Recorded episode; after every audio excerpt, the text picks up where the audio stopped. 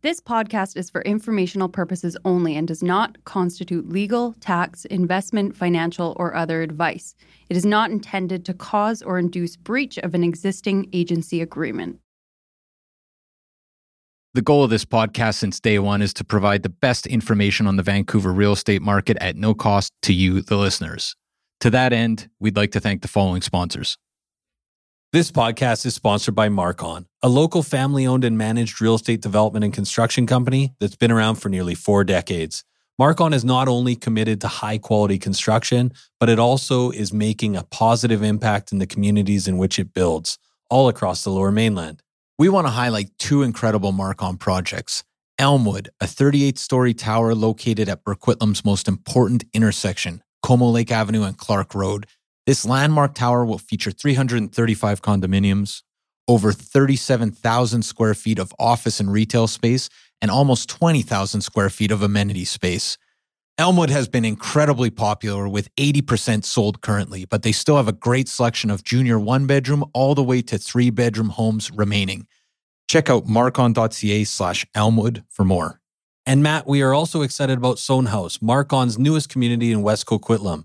With one hundred sixty-five homes ranging from junior one beds to three beds, Soenhaus offers the perfect West Coast aesthetic with a more nuanced Nordic-inspired design. Register today at marcon.ca slash Soenhaus. That's S O E N H A U S. Or you can learn more at marcon.ca or follow them at Instagram at Marcon Homes. Marcon, building for life. Hello? Hello? Hello? This is the Vancouver Real Estate Podcast.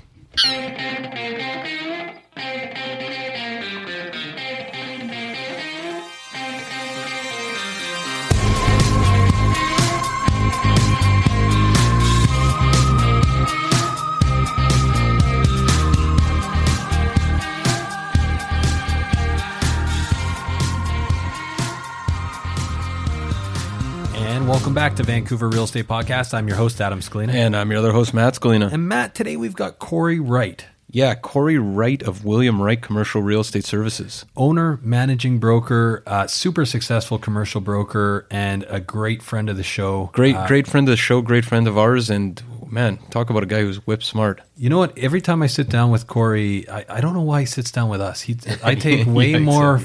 from my conversations with him than he must take from his conversations with me. But uh, yeah, we really appreciate him being on the show. And he gives us kind of this, you know, commercial real estate one oh one. Yeah, right? Exactly. This is for all the folks out there that are potentially interested in commercial real estate, uh, but don't know much about it. This is like a crash course on what it's all about and how to make money in Absolutely. commercial real estate. And who better than Corey Wright for that, There's, right? I, I don't think there is anyone better.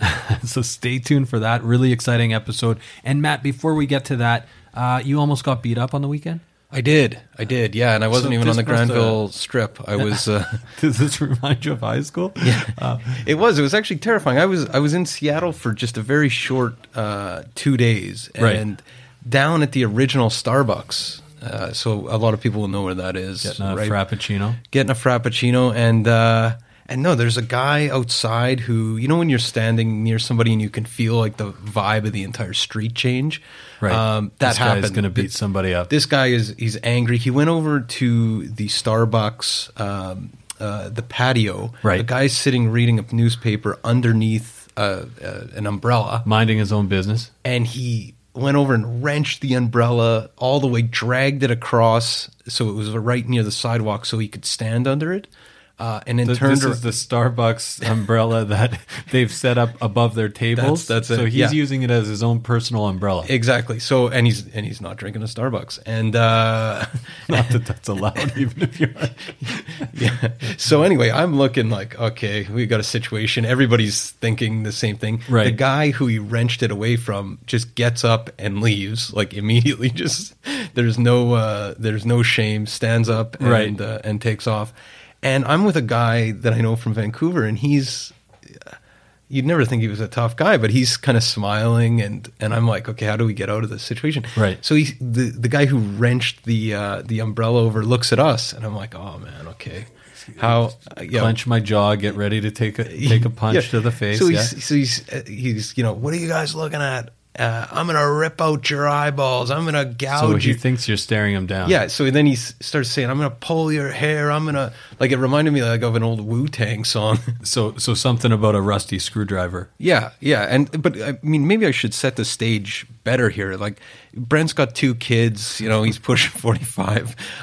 My daughter's inside Starbucks getting a cake pop with, with the moms. And we're, we're, we're, we're standing outside wearing like our Canada t-shirts, like, two lame dads with dad bodies. yeah, dad. Yeah. And this guy's like threatening us with a rusty screwdriver. So yeah. I have as you know about as much uh, pride as the guy who darted away uh, when he got his umbrella ripped. I basically get the hell out of the way. Like I, I want nothing to do with this. And I watch as Brent, like, you know, he's got this kind of smirk on his face, like, like he's actually kind of provoking this guy. Yeah. So anyway, long story short, the guy starts walking towards Brent doing this slow limp uh, and keeps making these threats. Where are you at this time? I'm I'm about six feet away. Clearly, he's not going to be able to hit me, but I'm kind of want to stay around because I'm like, well, Just what if case. what if Brent's, yeah, yeah. gets You attacked. Want to be a first responder. Yeah. Exactly. Okay. I want to be the guy that jumps on his back yeah, yeah, yeah. Uh, and can't get hit. But anyway, so long story short, he uh, he keeps the threats. He gets right up in Brent's face, and Brent goes, "Come on, you're not that guy. I can see right through this." And the guy, like, immediately, the whole vibe changed, yeah. and he's like, "You're right. I'm not." He called him out. yeah. And the guy was like, "I'm not. Unreal. I'm just, uh, I'm just messing around, man." Uh, wow. And then uh, starts talking. Got the guy's life story. He was hit by a car. Like all this, all this, uh, the backstory. And then they're, you know, shaking hands and uh, hugging it out. And and yeah, then my kid comes out with a with the cake pop and is all excited and it's like, "Oh, who's our new friend here?" Unbelievable. But I was. I, the long and short of it is, man, uh, Brent's a lot more courageous than I thought, and wow. a lot more courageous than myself. So uh, yeah. kudos to him. Nice. Anyway, uh, how was your weekend? You know what? I had a uh, less eventful. I was I was doing open houses this weekend. We had actually a really good. Uh, f- I've got clients that have been doing taking on renovation projects for years. We work with a lot of flippers, right? Right. And uh, you know, these guys, they do fantastic work, and yeah. they're always, you know, it, it's like they're perfectionists. So every project that they do, it's always really well received, and they make very neutral choices, but they but great choices. They, they fully understand how to make money in exactly with those types of projects, right? Exactly. So we just had a huge successful. Uh, sale on the weekend for one of their projects that they've been working on, and, and it was know, a quick turnaround. Like they, that was like a two, they were in it for what two months. That's the thing, yeah. It was like an eight week turnaround, and this is probably the best we've ever done in in that short of a time period. I mean, they've had some really really successful renovations. Um, so yeah, that was exciting. And then actually, just yesterday, I uh, actually this ties in. We had a listener question about three weeks ago that. We haven't actually got to on the podcast, but somebody had written in just saying, you know what, I want to get into renovating. I want to get into flips. How do I, sh- how can I find a deal in this market? Because the Vancouver market is so busy and it's such a, an aggressive seller's market in a lot of cases that you really, there's, there's people feel underwhelmed with, with this, you know, potential for opportunity. Yeah, and, and well, in other markets, you know, you hear about people going around and poking and prodding and, and seeing, you know, sure. you know who's who's really a little desperate to sell. It, That's it, that hasn't been this market for for quite some time. Exactly, and it's often in markets where stuff has been on for six months or or you know a year yeah, even on longer, the market, yeah. and so it, it always comes up. I just we just uh, won out in a in a beat out the competition in a court ordered sale yesterday, and part of it is is a lot of people ask us if court ordered sales. Or, you know, for strata sales are opportunities. And we've talked about that in previous episodes. Um, but you know what? I, I think, you know, if you're conservative with your numbers, if you're patient and you're actually willing to probably lose a few before you actually get one, mm-hmm. there can be amazing opportunities in court-ordered sales. Absolutely. But we do have a great episode. It's actually one of my favorite episodes, uh, episode forty-two, where we talk about six ways to find a deal in any market. Um, and, you know, I, I still think that that advice that we gave in that episode, which, you know, was probably about a year, it still stands.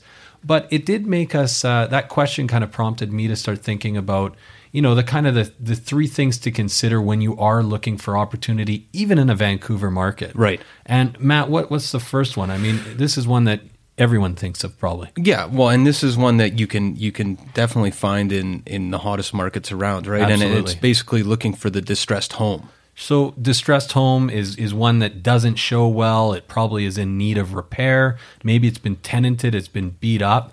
Um, you know, it's full of furniture. Uh, a hoarder lived there. thirty cats. Think yeah. of that house. Right? Yeah, I mean, often in in this uh, market, it's usually it's usually tenants, right? That it's like a tenant.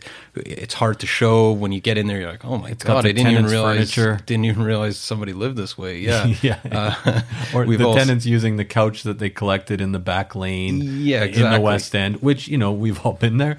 Uh, But it's, it, you know what I mean? The, the, the, you go in there as, as the seller's agent to take photos and you're like, ah, this is yeah, not going to show the way we need it to show, right? Yeah, exactly. You do your best, but... Uh, okay, so so one way to look for an opportunity would be looking for a distressed home. Yeah. But what would be the, a second way?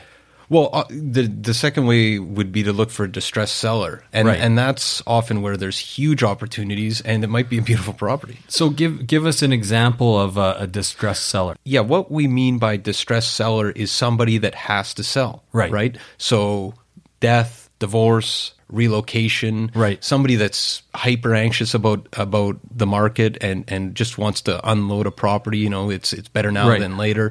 Um, you know, these these sellers exist. And uh, there's there's huge opportunities when you uh, when you can pinpoint those uh, those weaknesses. Yeah, and it could be also not only someone who's anxious about about selling because they maybe think the market is in for some kind of correction or whatever, but it could be somebody that's not paying attention, yeah, right? Good, and good and they're point. Not getting good advice, which kind of brings us. So these are two common ones that you hear all the time, but we want to add a third one to the mix: the distressed realtor. Yeah. And uh, the distressed realtor is, is is another one that creates opportunities for buyers. And you know what? There's a lot of great realtors out there. We work with a ton, and uh, we love the realtors in Vancouver. But there are definitely agents out there that are not properly marketing property. Yeah, and it's like any profession, right? I mean, hey, there's a lot of accountants out there. There's some amazing accountants. There's some that... not so great. Yeah, so let's talk about the distressed agent. So this is an agent that is maybe overwhelmed or undertrained, or uh, perhaps they're not properly marketing the property. We say actually in episode forty-two, learn to love no photos, right? Yeah. Because there's opportunities. When, when an agent launches with no photos, watch your clients. Like literally, if you go through the list of properties that you've sent to a client, and you go to the one where there's no photos, chances are your cl- it, your client just clicked right through it, right? They didn't look at it, right? Which is the vast majority of people. Yeah, well, when you think about it, looking for a property is right. takes a lot of energy. And one of the ways that you try and, you know, save some time is to look at the photos, obviously, first before you for go sure. see a property. And when you can't see what the property looks like, you have no idea. You know what? It's so much easier to give it a miss. Learn to love no photos. And also, I mean, an incorrect rollout. I mean, in this market, we're seeing a lot of people list on a Monday, show the property on a Thursday, Saturday, Sunday, and look at offers the following Monday or Tuesday, right?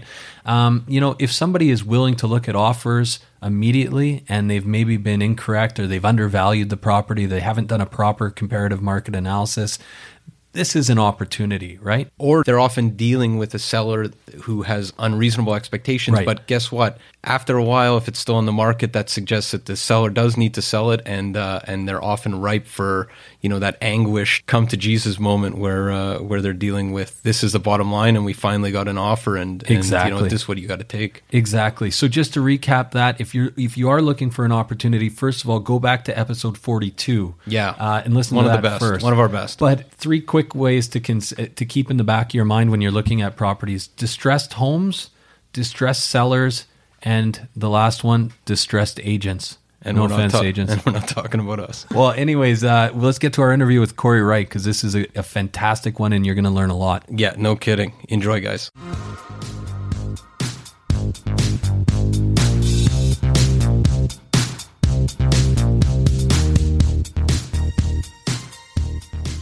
Okay, so we're here with Corey Wright, founder of William Wright Commercial. How are you doing, Corey? Good, yourself? Thanks for having me.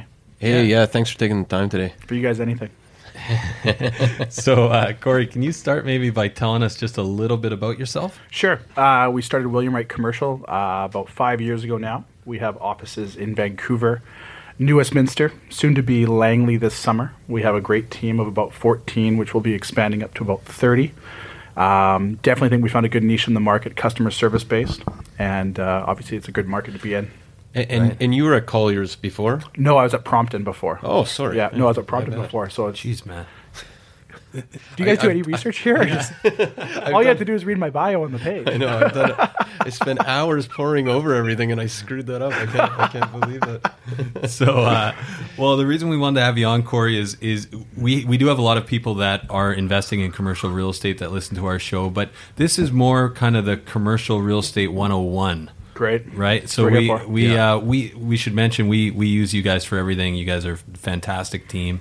Um, but maybe just uh, if, if you can maybe start by just here's a slow pitch for you. Uh, what's the what's the relationship between the residential real estate market and the commercial real estate market in Vancouver? For the most part, nothing. Yeah. um, I think I think in our business too. Obviously, I think commercial done right is is. completely done one hundred eighty degrees from typically residential guys will do it. It's no different than me entering into your world, right? I'm going to go in, I'm going to sell a house that has an oil tank that I had no idea existed, and I'm not going to have anything to know how to do it properly. Right, right. And the same thing in commercial for us from the residential side, that if it's done properly, it's usually that much more financially beneficial to a client. And and is the market, does the market move? Like, so it, we've had a huge couple years here in, in the residential side. I know commercial's been booming as well, but is it, are they linked in that way market wise? Um, with the upticks to some degree, yes, because I think a lot of people that look at, say, a Vancouver address in a house where they're paying one or two million for, they might find a Vancouver industrial property for five or six hundred thousand, and they they enter that sort of game on the investing side of things. So we are seeing a huge increase, and we've seen a rapid increase, um, pretty much driven by supply and demand. There's been a lot of not. not a lot of good product over the past couple of years. So as that comes out, you mean supply and demand kicks in. Um, people watch the residential market move. It creates confidence in the real estate market as a whole. Mm-hmm. And some maybe lower end commercial purchases people are getting into, um, just helping to push to the bottom of our marketplace. What about what about the, the new foreign buyers tax? So obviously it, it went from fifteen percent to twenty percent recently in residential real estate. It does not impact commercial real estate. Has that put more pressure on the commercial market? I, I think it's brought a lot more buyers to the table, because right. a lot of people that maybe they might look at buying a Vancouver house, and maybe it's the Vancouver address they're after. If they can buy a two million dollars industrial building and save fifteen, twenty percent on that, yeah. um, it, I think it brings a lot more buyers to the table. And that's obviously, since that came in a couple of years ago, the fifteen percent, that's put a huge a huge crunch on the commercial side, and, and eating up whatever supply we had even more so. Hmm. And and um, so since the the uh, new budget with the thirty point housing plan here came in, you know, everybody's, I mean, the market's still still moving quite quickly on the, on the residential side, but has that impacted the commercial side? Like, how is the commercial market right now? Uh, it's extremely hot. Um, I think when the housing market takes off, what we see a direct effect is obviously in the development land side of things that we handle, which is a huge part of our business. Um, again, supply and demand kicks in. There's not a lot of good development land available. Vancouver's obviously landlocked with surrounding mountains and water. So when stuff comes available, we see it. We see the pressure. And do, really and, do, and are you guys moving through kind of the similar cycles as us? Like spring's the busiest time, sure. Summer slows down. For sure. Yeah. We we have, you know, August is a tough month, I think, in the industry as a whole. Everyone's doing the last minute vacation before yeah. school kicks in. December, everyone's, you know, I mean, has a cocktail in their hand thinking about Christmas. So we have sort of the two month slowdown, but besides that, we're, it's pretty busy all year. Um, March, we tend to see a little bit of an uptick in right. inventory come out. But in saying that, um, there's been a lack of inventory past couple of years. So any, any uptick we see is usually swallowed up. Absorption rates are pretty good. Right. And, and so timing wise, would you, do you have any advice for, for people that are thinking a, a dip in their beaks in, in the commercial side of things? Uh, I would definitely recommend having a commercial broker yeah. help you dip your beak into it, just that way you know what you're getting into. Um, but there's a lot of good opportunities, right? Again, Vancouver's landlocked for the most part, and we're seeing as you know, development happens more and more and more, uh, a, a certain industry such as industrial is getting sucked up dry, with lack of a lack of good inventory, because from a rezoning standpoint, you can take a ten thousand square foot industrial lot that has a two thousand square foot building and an eight thousand square foot yard on it, and you might be able to put one hundred fifty units on that. Mm-hmm. So we're seeing a huge, huge pinch on the industrial side of things, which also from an investment side, entering into the marketplace is a, almost a perfect storm, because typically industrial units are a little bit cheaper than maybe retail or office spaces. And with having more and more industrial sites turn into potential redevelopment sites, the demand for industrial on the leasing side is very, very high. So things are renting out at premium rates, and they're renting out in record time, which is perfect for an investor, especially when you're entering that game. And again, you might enter five, six hundred thousand versus a good retail unit, but might have to enter at like two or three million. Mm-hmm. So Corey, there's, there's been some huge commercial sales uh, recently in Cole Harbour. Uh, Specifically, right? Well, the, yeah, the, the White, gas station there. Well, I was actually thinking about White Rock was the biggest transaction. White of, Spot. Or White Spot, White sorry. Spot, yeah. The biggest transaction of uh, twenty seventeen, I think, two hundred forty-five million dollars. Uh, is that burger really that good? Like, what's the... apparently, appara- apparently that triple O sauce is worth a lot more than we thought. Yeah, exactly. Um, I think it goes back to like Vancouver being landlocked, right? Like, especially if you look at the downtown core, you're surrounded by the water and mountains. There's only so much land available. Right. And I think when you look at where that particular property sits, um, and then you also have the gas station next to it that Anthem picked up for a pretty hefty price tag. There's yeah, not too many of those. Million bucks, yeah, think, there's yeah. not too many of those sites available, and that's when supply and demand kicks in on the development side of things. That I mean, there's only so many Waterview brand new condos that are going to go up. I think if you look at Port Living's doing with their wood frame building down there in Cole Harbour, yeah. and some of the outrageous prices they're asking for, I'm sure they're going to get it, which only creates more comfort for both local and foreign developers when they look at the marketplace and say, "You I mean it's almost like if you build it, they will come." Wow. So, so from what I'm hearing here, those numbers do those numbers make sense to you? Yeah, it, they sell on what they call a buildable square foot, which is so much how much we can put on the land eventually. Mm. And when people are doing deals at six hundred to six hundred fifty dollars a buildable, and they're eventually selling them probably north of two thousand, by the time you incorporate all their costs, they're still profitable developments even at those outrageous prices. Wow. So the, the Cole Harbour's pro formas are like probably three thousand a foot or pretty close to there. Yeah, I would I would say you guys would know better than I would what the yeah. sellables are. But, I mean, if you're picking stuff up in Cole Harbour, again, there's nothing to pick up. Yeah. Wow. So, you know, I mean, typically in a high-demand marketplace, you might have ten investors, both locally and foreign, sorry, developers, not investors, looking to buy the land. That just drives the price that much higher. And from a sellable standpoint, where there's just nothing available from the condo markets, mm-hmm. you're getting absorption rates of probably almost one hundred percent on the condo market. They can push these numbers every single month, and it just seems like people just keep buying. So we can look forward to more butterflies coming to Cole Harbour, basically. Most likely, yeah. Yeah. so so maybe we can back up a little bit here. I mean, most of, uh, a lot of our listeners are, are really familiar, especially if they've been listening to our podcast for a while, with the residential side of things, how residential real estate works, um, how you do a market analysis with comparable properties. Can you just speak a little bit about how uh, you evaluate price for commercial real estate? Sure. What's a good buy uh, and how to make money? Definitely. So commercial typically sells from an investment standpoint on a capitalization rate, or a cap rate it's called. And that's your yield on your property year over year based on your purchase price. So typically in the Vancouver marketplace, we might see things selling at, say, a two point five percent cap rate, which means you're going to earn a two point five percent return on your on your total investment in the property. As lease rates go up, which almost seems to be almost annually, your cap rate tends to go up, but your purchase price has never changed. Mm. So over the years, if you buy smart, you can buy into developing areas where they might have a lower lease rate today, but in three to five years, you might have a higher lease rate, which then you're yielding a higher return on your on your um, on your investment. So how we evaluate investment properties for investors would be pretty much on a capitalization rate, which is dictated by the, the N O I, the net operating income on the property.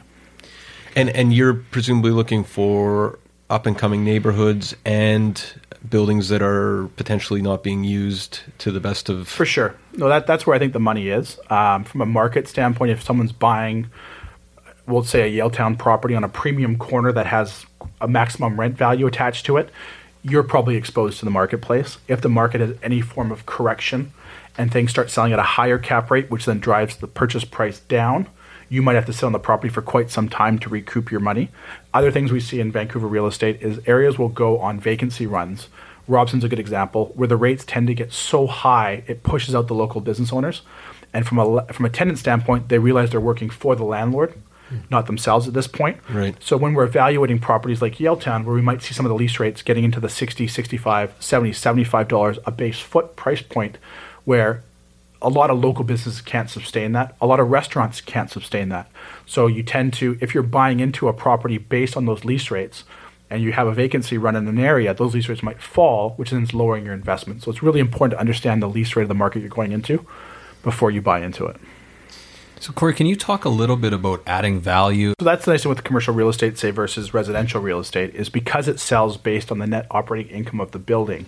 When we're looking for properties, if we find under market lease rates, maybe it's maybe the building's been owned by a family for years and years and years, and they haven't increased the rent value with the tenant, kind of the not broke, why fix it attitude. Mm-hmm. We do a market evaluation. The tenant's paying twenty dollars a foot base rent. We feel the market's worth forty dollars a foot base rent. Our clients purchase the building. We either do some renovations to it, clean it up a little bit to get the higher lease rate, or maybe the market can service it and it's just a really good deal on the tenant side.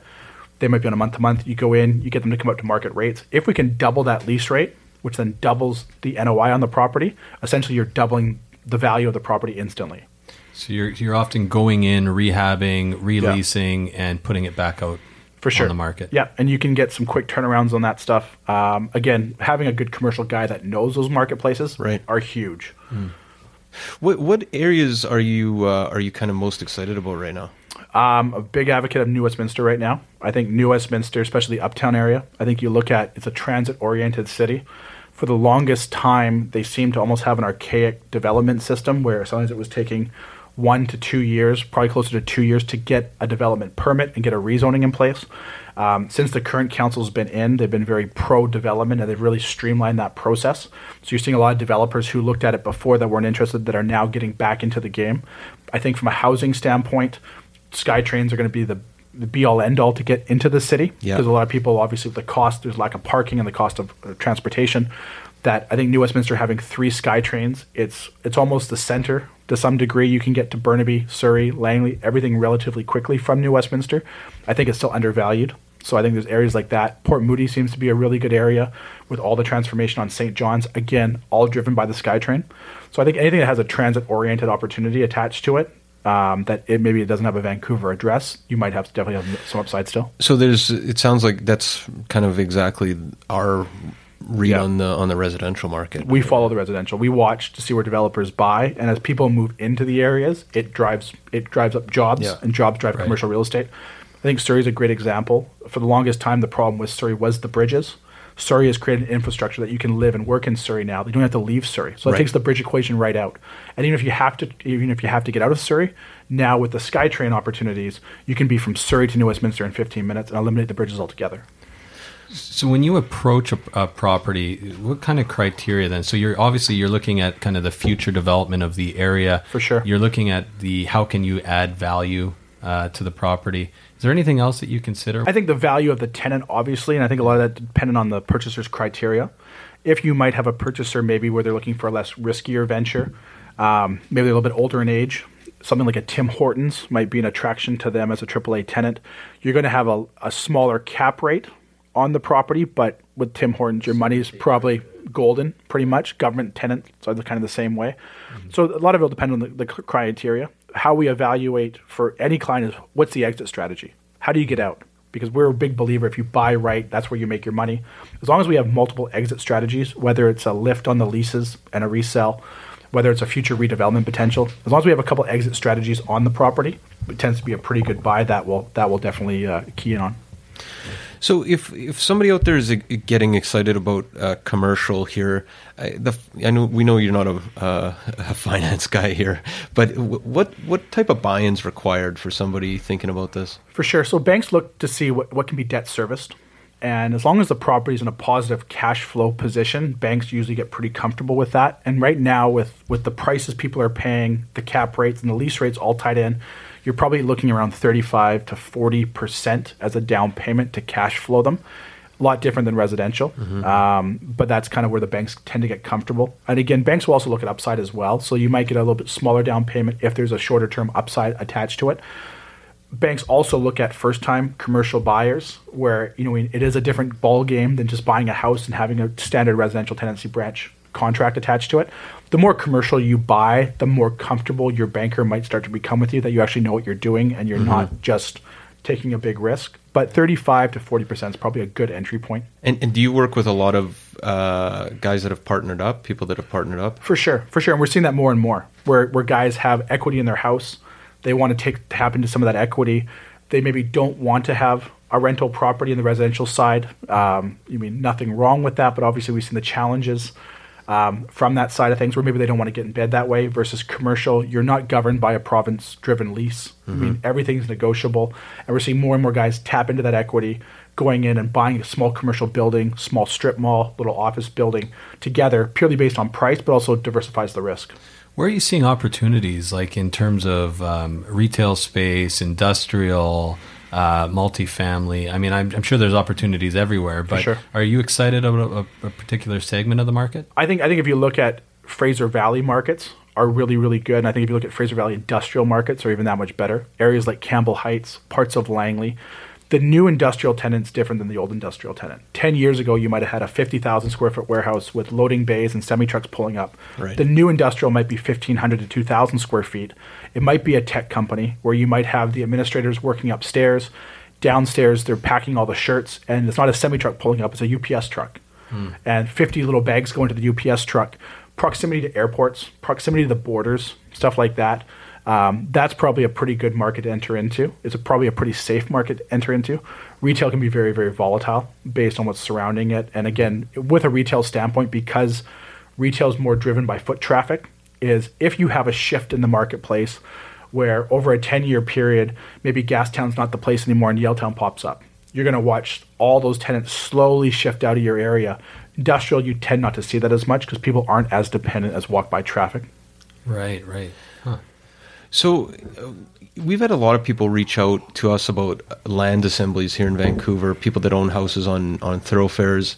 Um, I we know you work uh, on, on that aspect of the business, and we've actually referred people to you. Um, and everybody sees those signs all over East Van. How do you approach a land assembly uh, from a value perspective? Sure. Uh, so we everything gets based on a buildable price per foot, which is driven by F S R, floor space ratio, which is a simple equation. Uh, the city will go through and they'll, under an O C P, official community plan, they'll go through and they'll assign a potential F S R to areas. That allows us to tell, or sorry, that, sorry, that tells us how much we can put on those on that land. And it's a simple equation from the land size multiplied by the F S R, gives us our potential gross buildable square footage. We'll evaluate based on that. So when we look at areas where, um, say, the Sunrise District, where there hasn't been as much O C P work done as maybe if you go to the Woodlands area, it's a little more challenging to find values there, but right. we will take a simple equation, um, ties back into a sellable price per foot, what the developer can sell for at the end of the day. We take the land values of all that stuff, what can we potentially build there, and we come up to a number that way. three hundred fifty dollars a buildable, four hundred dollars a buildable are numbers will get tossed around in the East Vancouver area.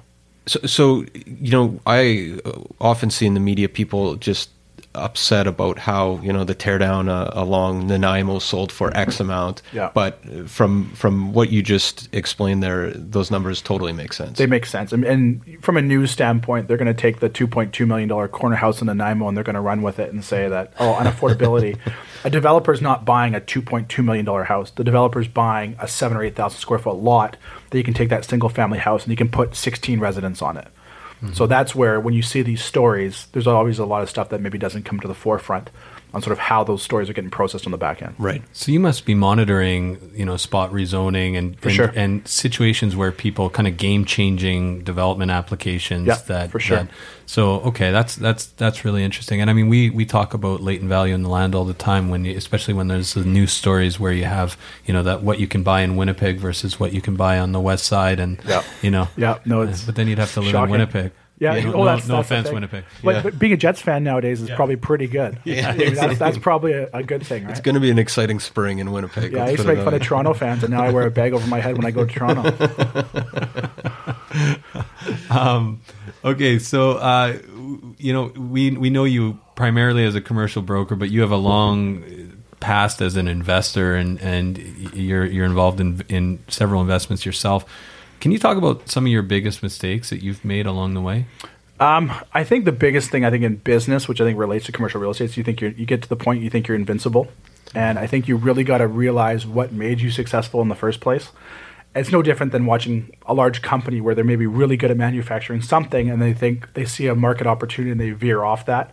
I think when you look at commercial real estate, you got to stay true and loyal to what the numbers are and not get A, emotionally involved with it, and B, also remember what makes money and what doesn't make money. If you get to the point where you've had a few successes, maybe you had a market lift that made you think you were a developer, yeah. and then you go buy the impossible building that you also think you're going to turn around. When you get to that invincible standpoint, you have problems. Yeah, and so that's stay where stay humble. Stay humble, and I think stick to your criteria. Whatever financially made sense before, stick to that criteria. Try not to veer off it too much. If you have game plans that involve a ten or fifteen percent market lift for you to make money, Uh, those might be red flags yeah. because it is a marketplace. I think the investors often, you, you have to tell yourself, you're not a genius no. uh, and, and, and be disciplined, right? Well, For and sure. especially in, in Vancouver over the last four or five years, right? Where like yeah. I often joke, you know, you can have a guy that is is trying not to make money and he's made, you know, yeah. hundreds of thousand dollars you, accidentally. In the last three years, you could have thrown a dart at a yeah. dartboard, just any so, area, any property, anything that it landed on, you could have bought and you'd be a genius. So everybody's right? patting, patting themselves Everyone's on the back. Everyone's a developer yeah. right now. Yeah. And that's what, that's what we see come to the forefront. Guys who have maybe made money purely based on default are developers. Yeah. And, and when the market's good, everyone's a developer. When that market shifts and changes, that's when you see who knows what they're doing and who doesn't know what they're doing. Yeah. It always goes back to that Warren Buffett, when the tide goes out, yeah. who's swimming naked, right? Yeah. No, I think I think as long as you stay smart to what it is, and you and you buy smart, where you're buying, where you can add value into the property, whether it's through lease rates or improvements, you're adding the value to the property. You're not dependent on the market lifting it. So if you can bring to the table a twenty percent value add opportunity, you're creating a market value today that if that market does shift on you ten or fifteen percent, you're still above water. Yeah. Versus if you're buying that premium Yaletown property at premium rents, if that market shifts, you're the guy that's that's naked and the tide goes out. Yeah. Not, it's probably not a good scene. Yeah, always wear a one piece. Yeah. Uh, so okay, so let's uh, talking about uh, advice for our listeners thinking about getting into commercial. Do you have kind of one piece of advice that you'd offer? Step number one: engage a good commercial broker. one hundred percent. Step yeah. number two: I would probably say, you mean, industrial is probably a safer bet that we talked about. Mm. I mean, I think guys don't get too leveraged. I mean, commercial real estate is not a cheap thing, and it's a different monster altogether. I mean, it's, it's a completely different monster than houses. So start small and then grow from there. If you do get into a property maybe a little bit bigger than what you first thought, hire a property management company right. to take care of the day-to-day operations. Otherwise, you don't want to get a phone call at two in the morning that your building's on fire. Or he's speaking from experience. He's speaking from this morning.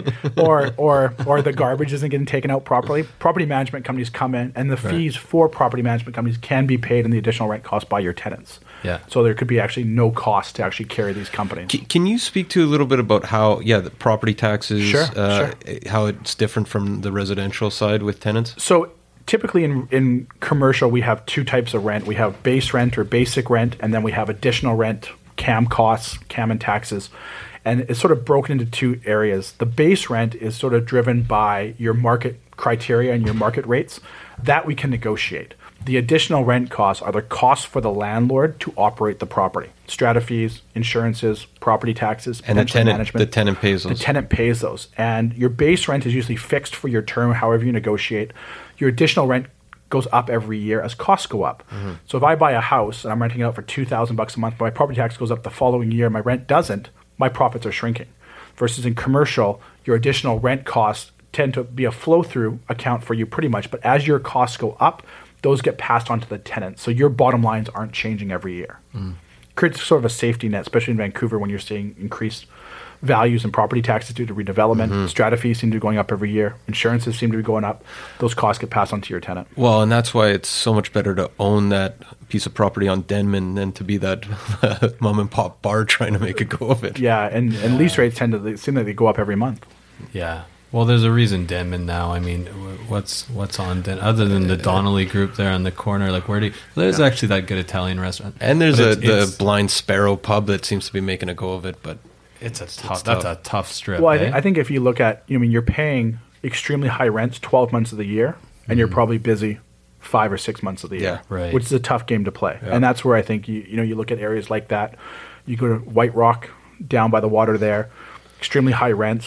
you're probably busy half the year, but you're paying full rent all year long. And if you don't have multiple locations attached to you, like say the Joseph Richards Group has locations out there, if you don't have other locations helping feed that, it's mm. a very tough go. What about people that want to dip their toe in commercial, start thinking about it? They're not ready to call Corey yet, but they want to maybe read a book. Do you have a book recommendation or somewhere to somewhere to start? Um, you know, there's lots of good research online. Yeah. Um, there's probably no go-to book. The Vancouver market seems like it's changing so rapidly that something three months ago might not be relevant today. It's, yeah. And also like general, like a Canadian commercial book or a yeah. Canadian commercial podcast wouldn't really capture what's going on in Vancouver, right? Because it's it's a very unique market. Yeah, Vancouver's a standalone marketplace. You know, it probably has some level of mirroring to Toronto, but I think mm-hmm. Vancouver's such an international market now that you can't, you mean, you can't pick up literature or hear some guy talk out of Winnipeg that's going to tell you how Vancouver operates. It's almost sure. a marketplace that you have to be in it to understand it. Yeah. What about uh, uh, what about the five wire? Yeah, let's. Uh, I think. I think. Man, that's a lot to lot, lot to think to about here. But um, yeah, we, we got one other segment here, the five wire. Corey, can you stick around for that? Let's do it. All right. So, what is your favorite area in Vancouver? I'm partial to Yale Town. That's where our, our main office is, and that's kind of where uh, I lived for so many years. That's where we're out of as well. Yeah, yeah. No, it's a great little spot. Favorite bar or restaurant? I'm, I'm and, really, I'm and really. You going, used to own bars yeah, and restaurants. Yeah, I'm. Re- I'm really going to go t- with the Banter Room right now in Yale Town. They have the most amazing salad. Um, because I don't get out very much at nighttime, I sort of judge them based on the lunch rushes now versus. Do you, you have an equity a, stake in that, or I don't? But I, I hopefully uh, for how much money I spend on salads at lunchtime, you think I should?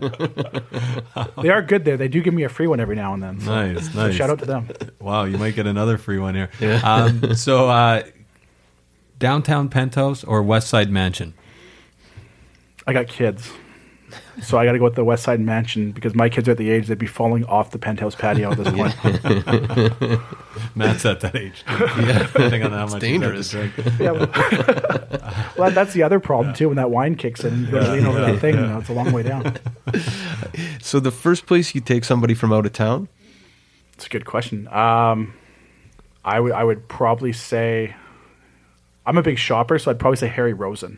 Harry Rosen. I'd probably say Harry Rosen. I'd probably go to Harry Rosen. It's you have, that's a hor- first. Horrible that's, answer. That's a first. You have a, you have an expensive uh, appetite for footwear. Yes, it's it's and Harry it's a Rosen's. Uh, that's that's an expensive place to buy footwear. It's too expensive to buy there.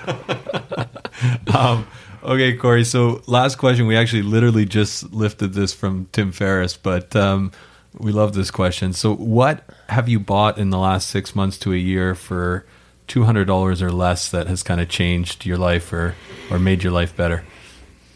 I did. I got an amazing pocket square at Harry Rosen that I get so many compliments on. I think the problem is is the shopping habits that I have. There's not a lot of things under two hundred dollars that yeah. I probably splurge on. As bad you as sound that like sounds. Kanye West or yeah. something. Yeah, but trust me, I don't. I don't. It's, I'm not. I'm not leading any fashion world. I think I just get suckered into it. Is what my problem is. He did wear Yeezys here today. Yeah. not not true. Not true. Uh, if I could get a good pair of Yeezys, I probably would be wearing them right now. The problem is you can't find them. Exactly. Exactly. But we try. We keep trying. Um, right all right. On. Great. So Corey, how can people find out more about William Wright? Yeah, they can visit our website, William. Wright dot c a.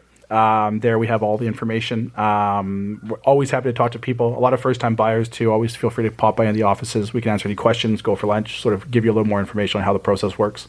Yeah.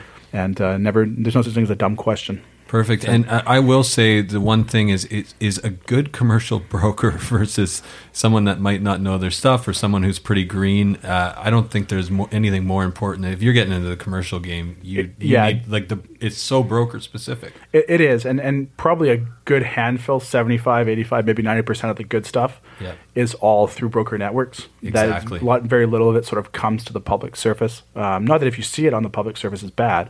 A lot of it gets shopped. You mean privately, mm-hmm. through broker networks, through landlords, through management companies. So if you have a good broker that's in the know with that stuff, usually they can get you the good stuff. Um, Great. So it's kind of good access to that stuff. Fantastic. Right on. Well, hey, thanks so much, Corey, for taking the time. That yeah, was, no worries. That thanks was for having me. I'd love to come back anytime. Excellent.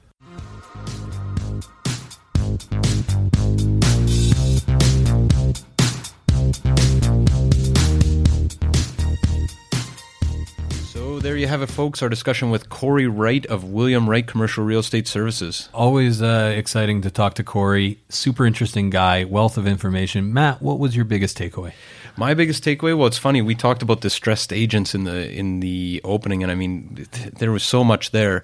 But uh, if you're interested in commercial real estate, get in touch with a guy like Corey Wright, and don't use a residential realtor masquerading as a commercial broker. That's for sure. You know what? It's funny because we have so many new agents that either join our team or join our office, and they're hungry, right? They want to yeah. they want to work on anything that comes their way, whether it's over and above what they're capable of or, or not. Well, right? hey, and, the, and often if you're a new agent, you'll think, ah, this may be a good learning experience. You don't want somebody who's trying to learn yeah. on your behalf one step ahead of you or, or, or the blind leading the blind, right? And, and it doesn't have to be a new agent, right? If you've been doing residential, you could do residential for thirty years. Absolutely. At, but you're a newbie in that commercial space. No, uh, and, and I mean, it's a totally different game. The reality is if somebody calls myself or somebody calls you and they say, hey, look, we want to rehab uh, tw- a twelve-story building in New West and uh, add value and, and you know get rid of the tenants, add new new tenants or whatever. We're not the people for that, right? No. We have the people, um, but the reality is is that we're not the ones, right? Yeah. We're not going to be helping you out with that. Um, focus on what you know. Exactly, and we know residential real estate, so why don't you get in touch with us over at vancouver real estate podcast dot com? Absolutely, and also we should talk about our resources at vancouver real estate podcast dot com. We've got private client services. If you're not using private client services, you are standing still while the rest of us power walk by. Absolutely. And it's fantastic. You're going to get listings thirty-six to seventy-two hours before the general public. You're going to get sold prices, realtor level information, folks. Go over to vancouver real estate podcast dot com slash P C S and sign up today. You can also just click on that big research tools button. It doesn't get any easier. It does. It does not. And there's also a mobile app that is fantastic over there as well. Sold prices, uh, functions for on the go. You can point. There's this thing, augmented reality. Brady D's not here, so right. I have to try and do this myself, where you can point your phone at a building. It's going to show you what's listed in there. Absolutely. Uh, and what the prices are. It's it's fantastic. So if you want, you can sign up and get both those apps and make sure you're using the best research tools out there. Absolutely. Or just head over to our website for updates, because really what we're doing now is we're compiling the best real estate news that's available from our contributors, from what's online, recent stories, Uh, topics, tips, investment advice. It's all over there at vancouver real estate podcast dot com. And, and lastly, and this is burning the lead, uh, we have a new knowledge section with a new podcast. We absolutely have a new podcast, Vancouver Presale Condos Podcast, also available on iTunes. So go and subscribe to that. We are talking to the largest developers throughout the Lower Mainland about new projects coming. So if you're interested in new construction, head over there today. So Matt, how can people reach you? Give me a call at any time, seven seven eight, eight four seven, two eight five four, or email me at matt at vancouver real estate podcast dot com. Or you can try me at adam at vancouver real estate podcast dot com or seven seven eight, eight six six, four five seven four. Or try the nonpartisan line at info at vancouver real estate podcast dot com. That's a throwback. Anyways, have a great week, guys. All right, take care. two thousand Faces for Radio. Subscribe today.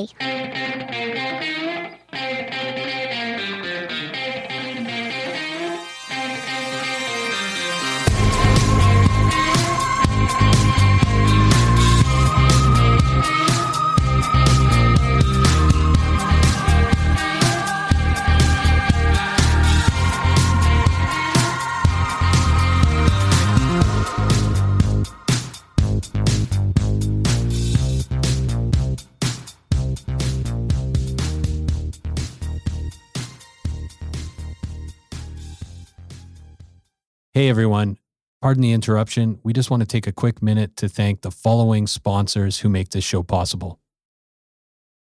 We want to take a minute to tell you about Holy House, a nonprofit organization that provides community building programs and tenant support services to low-income seniors, veterans, families, and vulnerable residents in the Downtown Eastside and across the Lower Mainland. Melissa from our team has been volunteering at Holy House. Melissa, what's been your experience? Honestly, it's been so fulfilling just to spend a few hours a week in the community and watch how the staff really transforms these vulnerable communities from the inside out, starting with just small things, right? Playing games, drinking coffee, having some simple conversations that you wouldn't necessarily think are super fulfilling. And you come out just feeling like you've really made an impact and connected with the community. And you've been to multiple buildings, but you're playing games, drinking coffee. Yeah. You know, serving food sometimes. And you made some friends along the and way. I've made some friends along the way.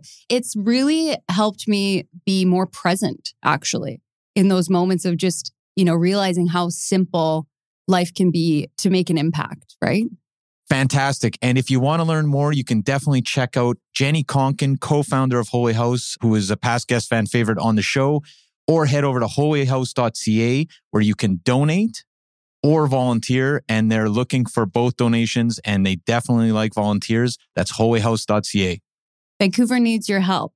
Be part of the solution. We are also sponsored by Oakland Realty. This is our real estate brokerage, best brokerage in the city, hands down. If you are in the industry, a new agent, an aspiring agent, somebody just looking to make a change, new culture, new energy, new resources, head over to oakland dot com slash join, type in V R P twenty twenty. That's oakland dot com slash join, type in V R P twenty twenty. Not only do you get to meet Michael Morgan and the gang, the bigwigs over at Oakland, you get a huge incentive for first going to oakland dot com slash join, typing in V R P twenty twenty.